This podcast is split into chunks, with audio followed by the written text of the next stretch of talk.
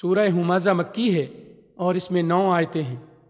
بسم اللہ الرحمن الرحیم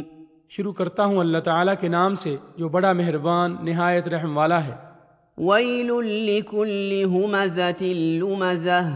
بڑی خرابی ہے ہر ایسے شخص کی جو عیب ٹٹولنے والا غیبت کرنے والا ہو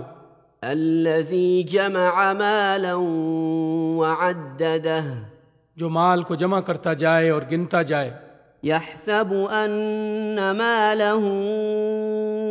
أخلده وہ سمجھتا ہے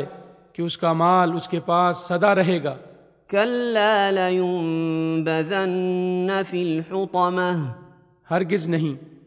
یہ تو ضرور توڑ پھوڑ دینے والی آگ میں پھینک دیا جائے گا وما أدراك ما الحطمة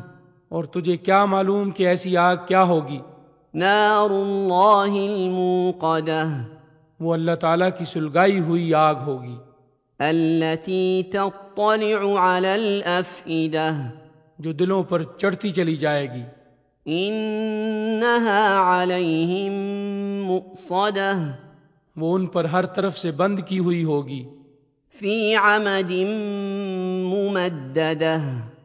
بڑے بڑے ستونوں میں